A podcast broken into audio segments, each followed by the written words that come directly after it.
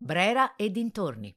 A contendere al quadrilatero la fama di quartiere più noto della città è la zona di Brera, un tempo ritrovo bohemien dove erano di casa artisti come Enrico Bai, Joy Colombo e Emilio Tadini, che si davano appuntamento al Bar Giamaica, storica insegna che resiste al trascorrere del tempo.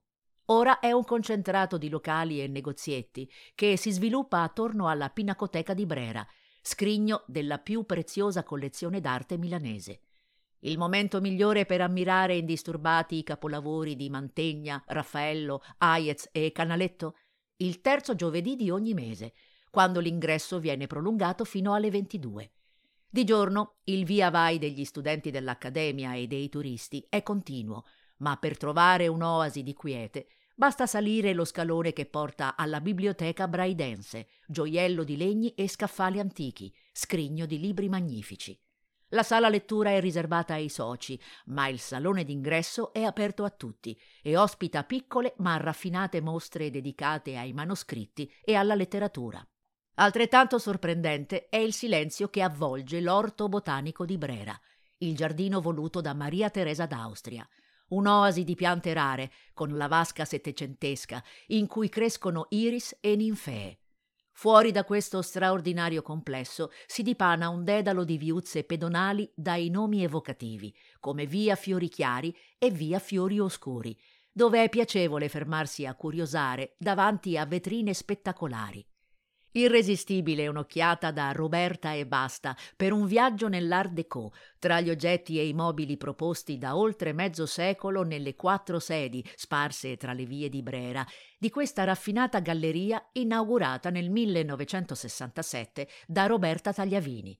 Di grande impatto anche lo spazio di More Gallery, in via Solferino 11, al secondo piano di un palazzo milanese dell'Ottocento.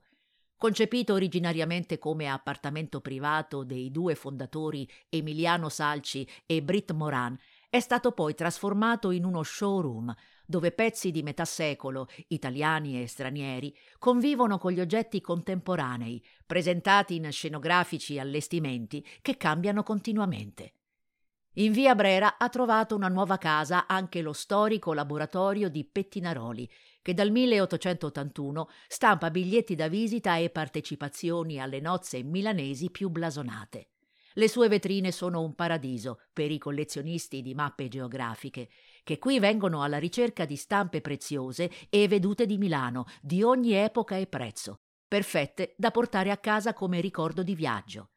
In questa zona anche i mercati rionali possono rivelarsi una buona occasione di shopping, come insegnano le signore milanesi che si aggirano tra i banchi in cerca di capi no logo, ma di qualità a prezzi convenienti. Molto amato dalle sciure è quello che si tiene ogni lunedì e giovedì mattina in via San Marco, dove si fa la fila davanti al banco di Valentino Rama per i golf di Kashmir a cifre imbattibili. Per una cena romantica si prenota la terrazza affacciata su piazza San Marco di Clotilde Brera.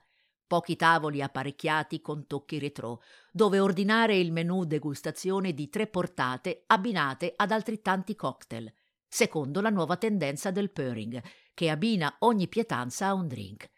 Allungandosi verso Corso Garibaldi si passa da via Palermo per curiosare tra le proposte per la casa di Ro Co un cabinet de curiosité con due sedi, l'altra è in Corso Magenta, dove comprare presse-papier, vassoi di John Derian decorati con stampe antiche e le candele di Astier de Villat, ispirate a luoghi di ogni parte del mondo, da Honolulu a Rue Saint-Honoré.